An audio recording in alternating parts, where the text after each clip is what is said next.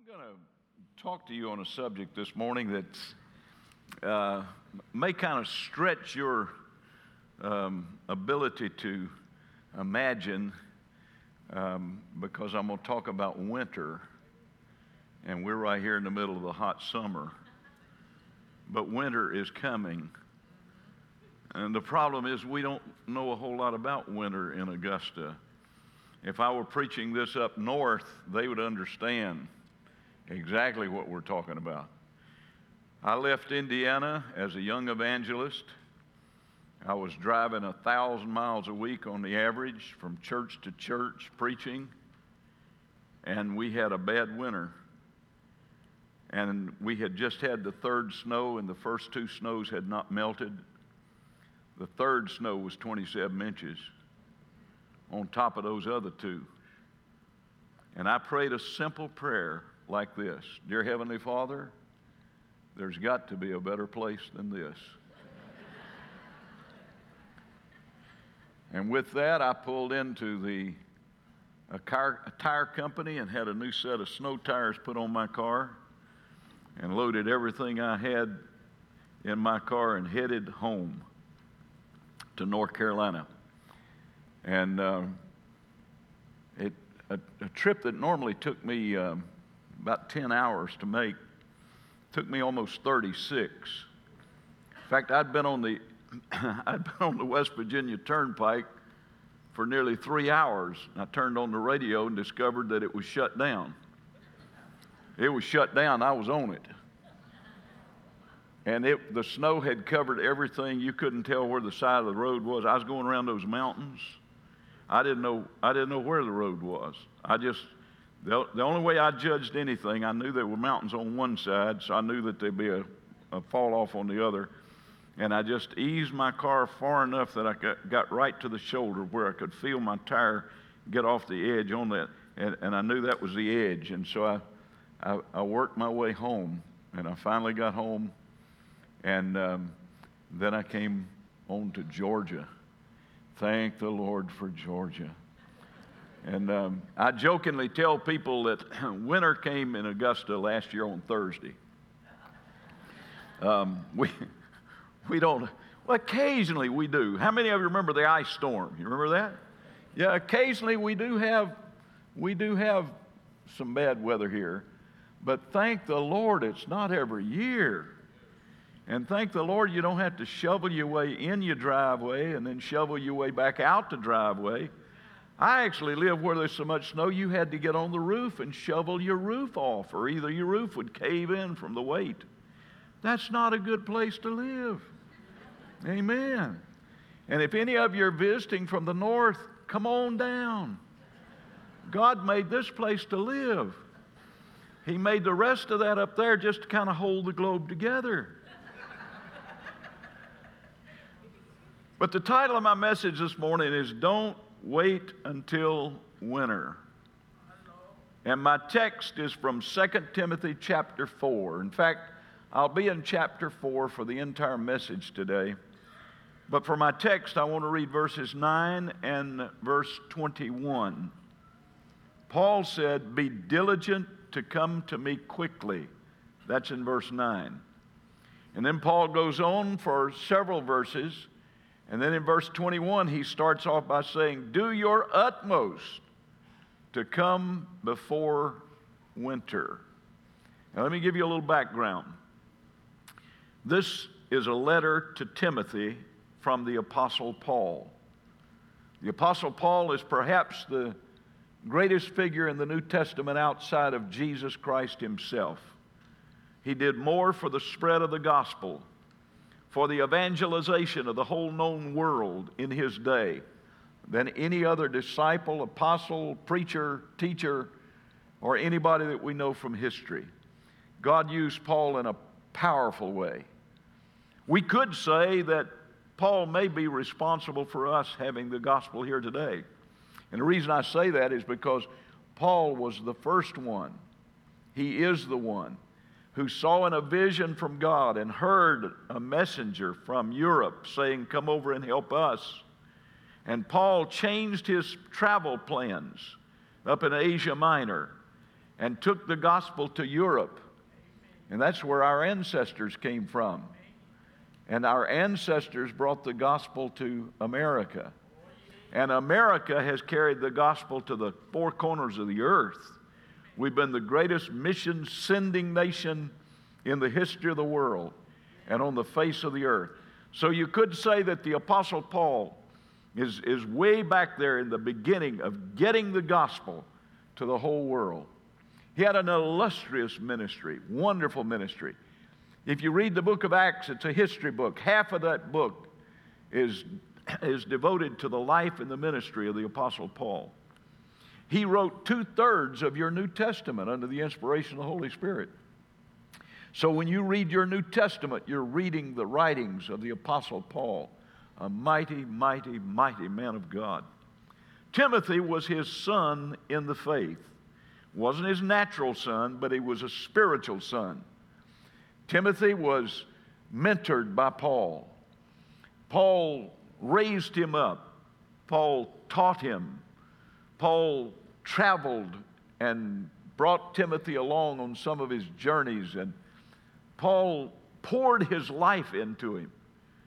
Paul even left churches for Timothy to follow up with instruction and, and pastor, in fact. Paul traveled. Three great missionary trips are mentioned in the Bible, listed and detailed. And everywhere Paul went, he started churches. Sometimes he'd stay a year, year and a half, two years, as he did in Ephesus, and pastor the church till it grew strong enough to support leadership. And then he would place a pastor to follow him, and he would go on somewhere else. What a great man of God Paul was. But Paul now is in Rome, and he is in a Roman prison, and he has been sentenced to die. He's going to be executed. His head is to be chopped off by Nero's chop block, where he persecuted and killed so many Christians. But before he goes, he writes a letter to his son in the faith, Timothy. It's one of the two letters to Timothy that's recorded in your Bible. And this is coming to the end of that letter. So you, you might say, and my first point of this message is a final charge. Paul is writing final words to the man that he has mentored and poured his life in to follow him. He's raised him up to be a leader in the church. And Timothy didn't let him down. Timothy was a great man of God and followed in the footsteps of the Apostle Paul. But he gives a final charge, and you'll read that in the first five verses of this fourth chapter. Let me read them to you. I charge you, therefore, before God and the Lord Jesus Christ, who will judge the living and the dead at his appearing in his kingdom. Preach the word. That was his first instruction to Timothy. Be ready in season and out of season. Convince, rebuke, exhort with all long suffering and teaching. For the time will come when they will not endure sound doctrine, but according to their own desires, and because they have itching ears, they will heap up for themselves teachers, and they will turn their ears away from the truth and be turned aside to fables. But you, Timothy, you be watchful in all things. You endure affliction. You do the work of an evangelist. You fulfill your ministry. In other words, Paul is saying to Timothy, son, one day you will be where I am. You're a young man now, but age will get to you just like it gets to everybody. And when you get to my age, when you come to the end of your journey here on this earth, I want you to be able to look back over your life and be able to testify that you've endured to the end, that you've been faithful, that you've been obedient, Paul said, and read it in Acts when he was standing before King Agrippa, he said, Oh, King Agrippa, I've not been disobedient to my heavenly vision. In other words, Paul said, I've, I've done what God called me to do. And so he says to Timothy, Now, I'm going to be gone. I'm not going to be able to tutor you anymore. I'm not going to be able to mentor you anymore. I'm not, you're not going to have me to call upon anymore. But I'm going to tell you the most important thing you can do in your ministry is to preach the Word of God. And can I say to you this morning, it's just as important in 2019 as it was when Paul wrote this in the first century that we preach the Word of God. Amen. I can tell you right now, I love and I'm thankful for every church in this city that preaches the Word of God. But there's some churches that don't preach the Word of God. There's some churches that have gone away from the faith. There's some churches that have gone into fables. There's some churches that have denied the faith. There's some churches that tell you God understands, everything's okay. No, no, no. And this is the standard that we will all be judged by when we stand before God, so we must preach the word. I pray for and bless all my fellow ministers in this city that preach the word of God. But those who don't preach the word of God, I pray they get hiccups when they get in the pulpit. we need to preach the word. Amen. There's life in this word, folks. And if you're going to live, if you're going to survive, beyond that, if you're going to grow and you're going to thrive, you've got to feed on the word of God. Jesus said, Man shall not live by bread alone, but by every word that proceeds out of the mouth of God. It's important that we preach the word. And he told him to to continue to be faithful, to be watchful, to be mindful. He said, There'll be times you'll, you'll run into folks that won't endure sound doctrine. Don't let that deter you. You preach the gospel anyway. Amen? Let me tell you, church, if, if, don't get upset with us from the pulpit if we don't cave into this culture. I pray God that this pulpit never caves to the culture. I hope if we, if we have to be counterculture, we'll be it but we'll hold up the Word of God as the standard. Amen. And then Paul, he gives this charge and then he follows it up with a final confession. And I love his confession. Part of this you'll be very familiar with. I'll begin reading verse 6 and read through 8. Paul said, For I am already being poured out as a drink offering, and at time the time of my departure is at hand. Here's the part we're familiar with. You hear it at funerals a lot. I have fought a good fight. I have finished my race. I have kept the faith. Finally, there is laid up for me a crown of righteousness, which the Lord, the righteous judge, shall give me on that day, and not to me only, but also to all who love or have loved his appearing. Praise God. Fought a good fight. How many of you want to be able to finish strong? You want that? Amen. That's what Paul said. I, I fought a good fight. He's looking back now for a moment. He said, I fought a good fight. Then he looks at the present. He said, I finished my course. I see the finish lines right there in front of me. In fact, he said, I can look out through the bars of my cell and see the chop block out there. I'm, I'm ready. Praise God. Finished my course. I've come to the end. Don't have any regrets. Ready to go. And then he looks at the future and he said, Praise God when they chop my head off, God's going to crown it. There's a crown of righteousness that's laid up for me. And Timothy, it's not just for me, but it's for everybody that loves the appearing of the Lord Jesus Christ. Are you longing for his return today? There's a crown of righteousness waiting for you. Praise God. That's what I love about serving Jesus. Our future is bright. Amen. I don't have to check the stock market to know about my future. I don't, I don't have to check any of the indications. I don't have to check which party's in power to know my future. I don't have to check anything except the Word of God and the Spirit of God that dwells in me to know that I got a bright future. Amen. Is your future bright today? Amen. If you know Jesus, you have a bright future. Praise the Lord. Now, this is where most people stop reading the fourth chapter of Second Timothy. Uh, they, they, they use that, you've heard it preached on, taught, quoted, but they usually stop there. But there's more in this chapter. Not only does he give him a final confession, not only does he give him a final charge, but he ends up by giving him a final challenge. And I love this challenge. You'll have to go back to my text. Be diligent to come to me quickly, Paul said. And then he said, Do your utmost to come before winter. Now, these two, uh, the, these two things are separated by a number of verses here. But, but as Paul's starting off here, he says, Timothy, I want you to come see me. And I want you to, I want you to come as quick as you can. And in other words, you, you could say it like this Timothy, as soon as you get this letter, start packing your bags. Get you a ticket and get over here to Rome as quick as you can. Come quickly to me. I want to see you, son, before I pass away.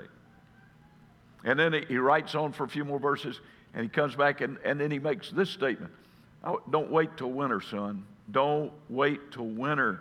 Come before winter. Now, I want you to note the reasons. There's several reasons why Paul is so urgent here with this final challenge. Number one, look at verses 10 and 11. He said, For Demas has forsaken me, having loved this present world, and has departed for Thessalonica. Crescens has gone to Galatia, Titus to Dalmatia. Only Luke is with me. Now, think about this for a minute. Here's, here's the Apostle Paul. Here's this man who has preached to more people. He was the Billy Graham of his uh, generation. He has preached to more people. He has established more churches. He's suffered more persecution. He has traveled more miles than perhaps any other person in the church of that day, of that whole first century. And now he's come down to the end of the way. He's, he's, he's, he's, he's at the end, he's at the finish line. And he looks around. You would think that this man would have such a host. I mean, they'd be texting him, they'd be emailing him, they'd be snail mailing him, they'd be Snapchatting him, they'd be, they'd be Twittering him, they'd tweeting him, they'd be, they'd be, you would think but here's what Paul says Some of the folks that I thought were close friends have forsaken me. Let me stop just a minute. How many of you sitting here this morning, sometime, somewhere in your life, you've had someone, maybe more than one, somebody that you thought was really a good friend, and when the chips were down, they let you down? Have you experienced that? Yeah. yeah. Most of us have. If you live long enough, you probably will. There, there's some folks that you think are your friends and not really your friends. I know some of you got a thousand, fifteen hundred, two thousand, three, four thousand Facebook friends. They're not really friends. They, they're acquainted with you. And they like something you said. And you say something wrong, they'll, they'll defriend you in a hurry. And this is what Paul said. Paul said, I've got some folks that have defriended me. He said, Demas has forsaken me, having loved this present world. In other words, Paul said, I, I, I, I didn't compromise the gospel, and Demas couldn't take it. His love for the world was more than his love for the Lord, and he's let me down. I need his help right now, but he's gone. I didn't read all of them. If you read on through there, you'll find out that uh, Alexander the coppersmith, he's another one, did. A whole bunch of Roman Christians that seemed to be Paul's friends just sort of disappeared when he got close to his execution. And uh, they, they didn't stand with him. You can read that in verses 14 and 16. And then, and then there were others, and, and please be careful to distinguish between the two. Paul said, Some left me because they just deserted me, but there's some others that were with me, and I really enjoyed their company, but they had to go. They didn't have any choice. They, they, had, they had ministry works that they had to get to, they had churches that they had to pastor. And, and he mentions some of those. He's, for example, he had to go to Galatia. He's pastoring over there. Titus had to go to Dalmatia. Uh, Tychicus had to go to Ephesus, and Erastus had to go to Corinth, and uh, had to go to, uh, to Miletus. And so some of Paul's friends had to leave. They didn't have any choice. All of these are preachers and pastors, and they got works, and they could only stay so long with Paul. They had to leave. And so it left only one. And he said, Only Luke is with me. Only Luke. Luke wasn't a pastor, Luke was a doctor. He said, My doctor stuck it out with me. Of course, Luke was evidently was financially able to travel many of the travels with Paul. And thank the Lord for, Tim, uh, for uh, Luke because in Paul's final hours, Luke was able to stay there with him. And what a comfort and strength he was to him. Let me say this to you this morning. I've lived long enough to know that if a man or a woman reaches their golden age and they've got three or four, maybe five or six close friends that they can really depend on, that, that, that will be there for them through the ups and downs, the ins and the outs, when things are going good with you, when things aren't going good with you. You're blessed. You are blessed. You are blessed. I'm going to say it one more time. You're blessed. If, you, if you've got a handful of close friends that you can really count on, that'll stand with you when everybody else forsakes you, when everybody else turns, you, turns aside from you, when other people criticize you, when, when other people tell lies on you, when other people put you down, if you've got some folks that'll stand with you, you are blessed. Paul had Timothy, Paul had Luke. What a blessing these two were to him. Paul's lonely. Said, Timothy, I, I want you to come as quick as you can. I'm, I'm lonely. There's nobody here with me but Luke. And Luke can't do everything. Good night. He can't stay here 24 hours a day. I've got him running errands and going and preaching over here and teaching over there and doing, taking my message over there. I need some help. So note the request that he makes. Three things that Paul asked Timothy to bring with him. First of all, he said, I want you to bring John Mark. John Mark, if you know your Bible history, was a young Christian that went on one of the early missionary journeys with Paul and, uh, with Paul and Barnabas. And somewhere along the way, John Mark, being young, physically young, naturally young, but also young in the Lord, John Mark got homesick and deserted. He bailed out on them, didn't finish the journey with them. So the next time Paul gets ready to make a missionary trip, him and Barnabas, Barnabas starts getting everybody together, and he's got John Mark on the list. And Paul said, No, no, no, no. We're not, we're not taking John. I'm not going through this second time with John Mark. He's not mature enough to handle it yet. He deserted us on the last trip. I don't want you taking John Mark. And, uh, and, and Barnabas and, and Paul literally got in a, in, a, in a pretty strong dispute over John Mark and, and wound up with Barnabas taking John Mark, but Paul took Silas, and, and uh, it actually turned out to be two missionary trips with two different leaders because Paul wouldn't take John Mark with him. But Paul writes to Timothy and he said, Son, I think John Mark knows that I wasn't putting him down, I wasn't against him.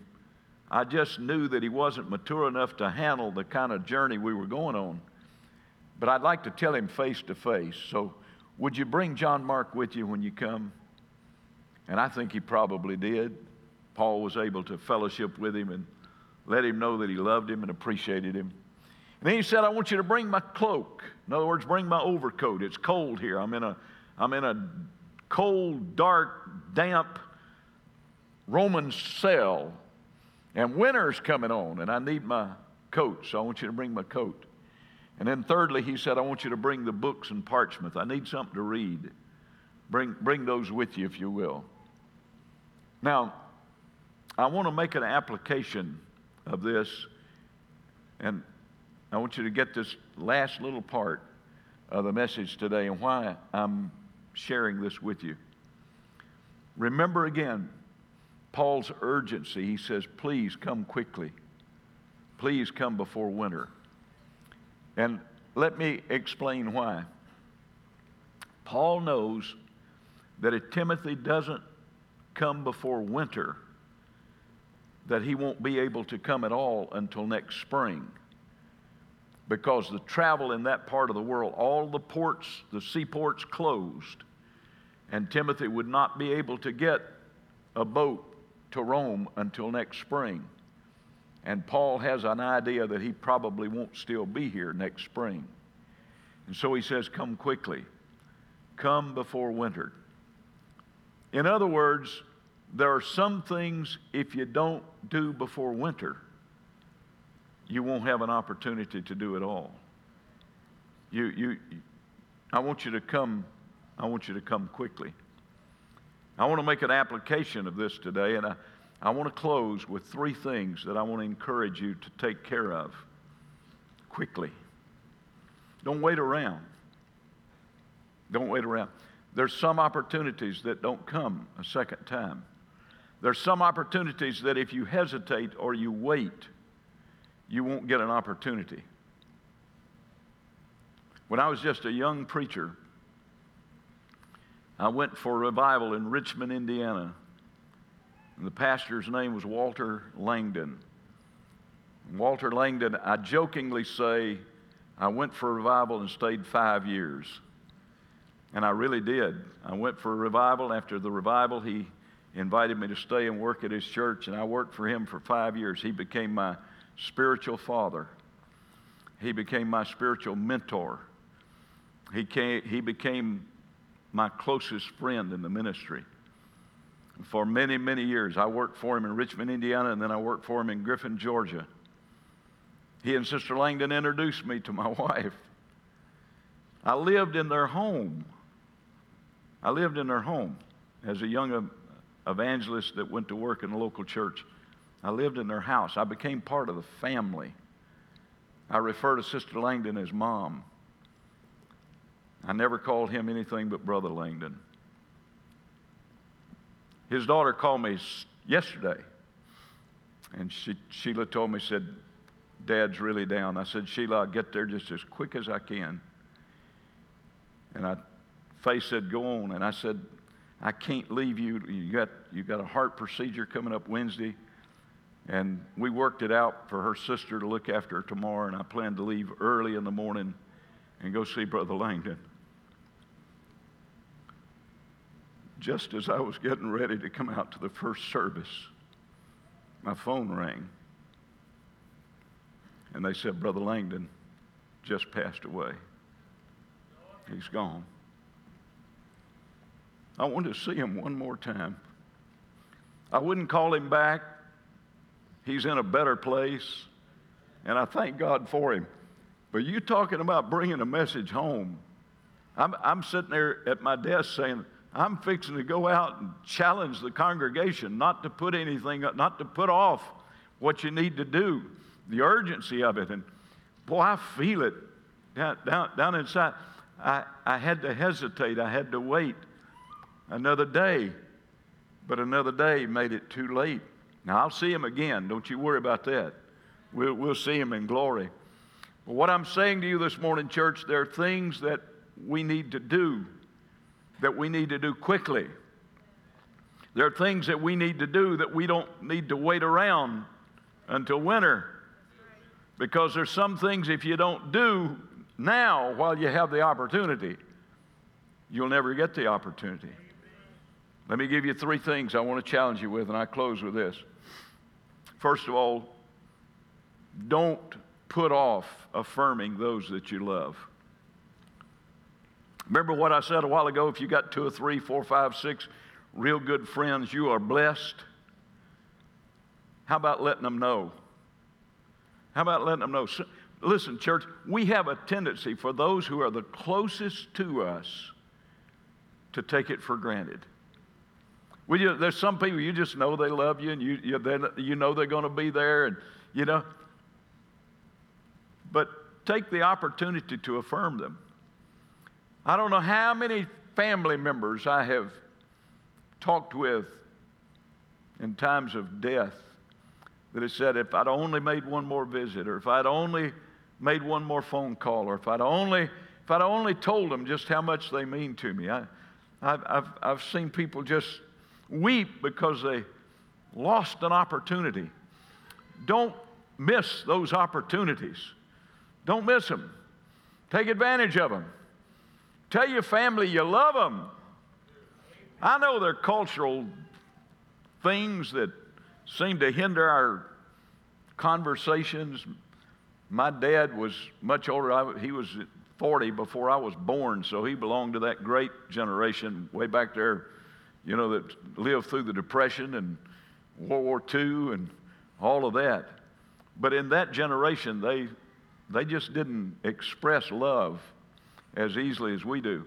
I was grown, married, and had two children before I ever heard my daddy say, I love you. But I am so thankful I finally heard him say that.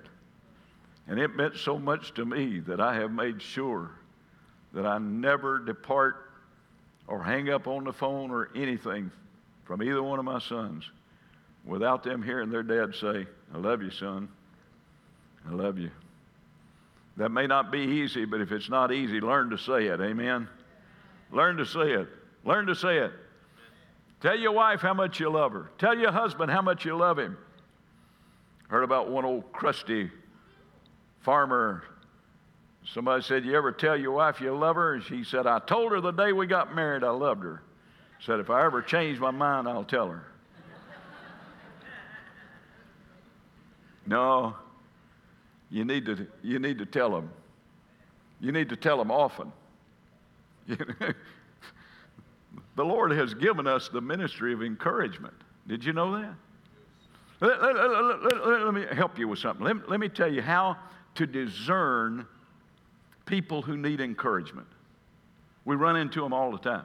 But let, me tell you, listen up, listen carefully. I'm, I'm going to give you a, a, a clue, a key on how you can discern when you're talking to somebody that needs a word of encouragement. You ready? Look them straight in the eye. And if they're breathing, they could use a word of encouragement. They could use a word of encouragement. I have never, I have never encouraged anybody and had them say, "Oh, stop it, preacher! I don't need that. Good time of living. Give that to somebody else." I don't. I don't. No, no, no, no, no. We all need encouragement. Amen. You know, you look at some people, you say, "Oh, they've got all these friends. They got. They don't need it." Yes, they do. You just never know. A few days ago, I got a Tony Bismore shared with me. He said, Pastor, I just wanted to tell you how much you have meant to me through the years. Boy, I can't tell you what that did for me. Can't tell you what a blessing that is. You say, Preacher, you get it all the time. I'm blessed. I do get probably more than most people because of the position that I have here and the relationship that we have. Y'all are such an encouraging body of believers, such a wonderful church. You encourage me. Sometimes I think you're lying to me, but I receive it anyway. I say, bless you. Yeah. Every sermon ain't that good. I'm sorry. But, but if you tell me it's good, I'm going to say, yes, thank you. I appreciate that. Because we all need encouragement. Amen. Don't let those opportunities go by another day. Share it, tell it. Secondly, don't put off doing your part to heal relationships. Don't put it off. Don't put it off. You're, you're not going to get through life without having some bumps in the road. And there's going to be times, sometimes it's because we lose our temper or because we say something insensitive or because we do something stupid or I heard a preacher the other day, he got mad at his wife. He looked at her and he said, Why in the world did God make you so beautiful and so dumb? And she answered right back. He said, She said, God made me beautiful so you could have me. And he made me dumb so I could have you.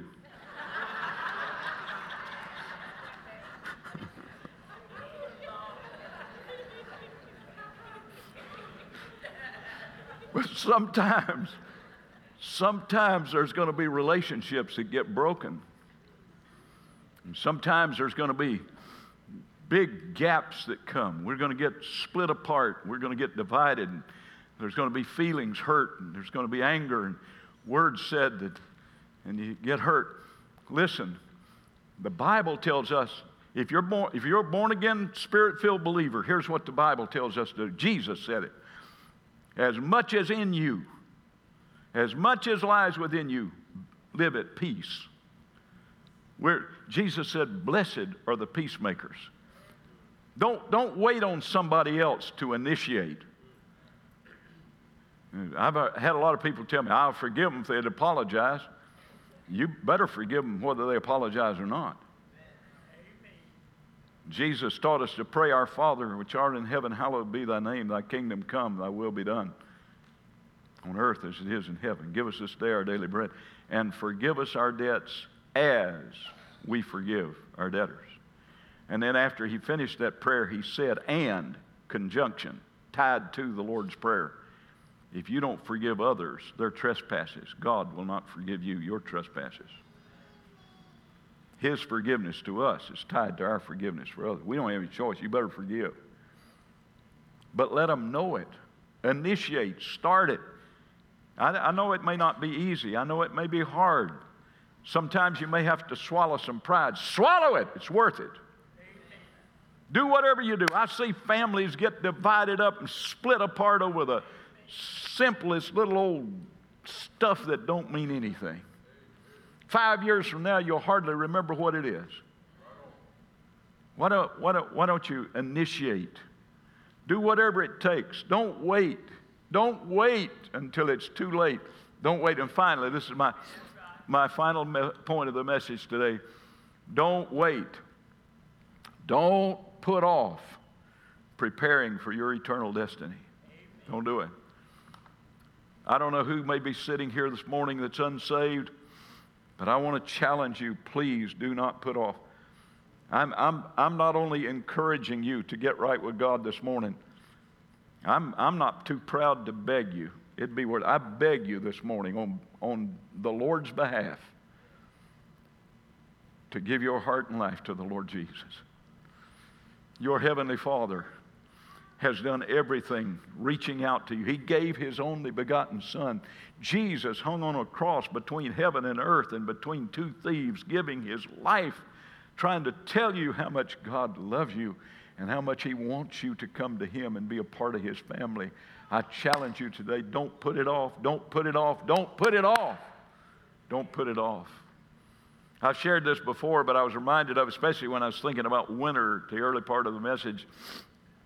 This week, I read a story several years ago, happened way up in the in the far north where they have these blizzards, storm blizzards, and they were having one. in a little child, a little toddler, got out from the house, and before the family realized that he was gone, his tracks were already covered with snow, and there was no way to track him. They didn't know where he went. They didn't know which way he went. They, they, they just realized they couldn't find him. They turned the house upside down, in and out, trying to find him.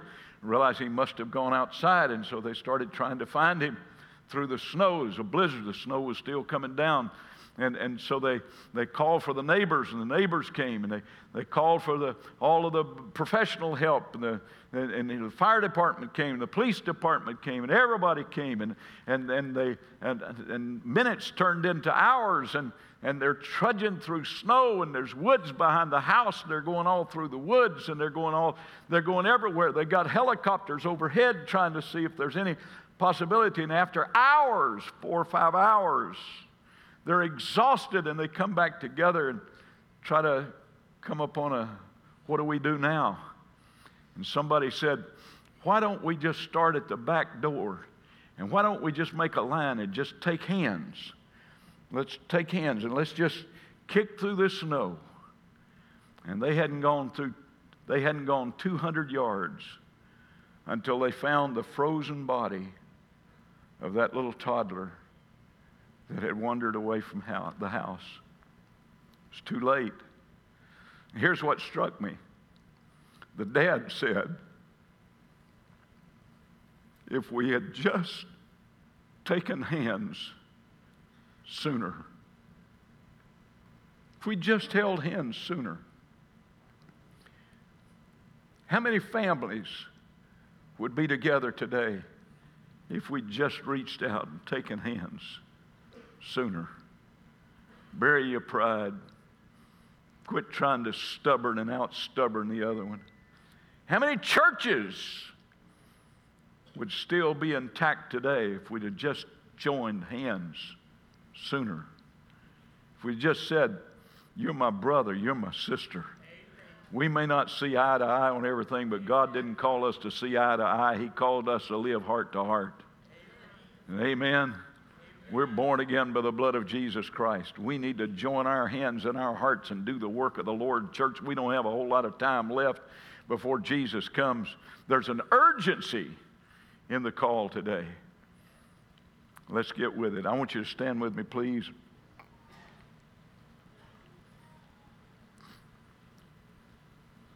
Let me close with this illustration. True story. In 1962, Billy Graham, you can read it when you read the life of Billy Graham. 1962, Billy Graham was awakened in the middle of the night, suddenly, by the Holy Spirit, with a heavy, heavy burden for Marilyn Monroe. And he started praying for Marilyn Monroe. The next day, he told his staff what had happened, and he said to his staff, See if you can make contact with her. And they started trying to make contact with Marilyn Monroe, but the agents kept putting them off and stonewalling and wouldn't let him through to talk to her. They finally told her, they said, We're sick and tired of you calling. We've asked Miss Monroe, said, there's a little gap in her calendar. Two weeks from now, you can talk with her. He wanted to give her the gospel.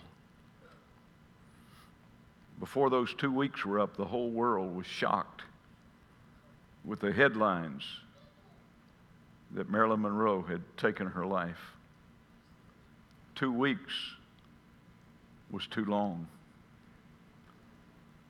They should have let him through but they put it off. I don't know who you are this morning. I don't know where you are.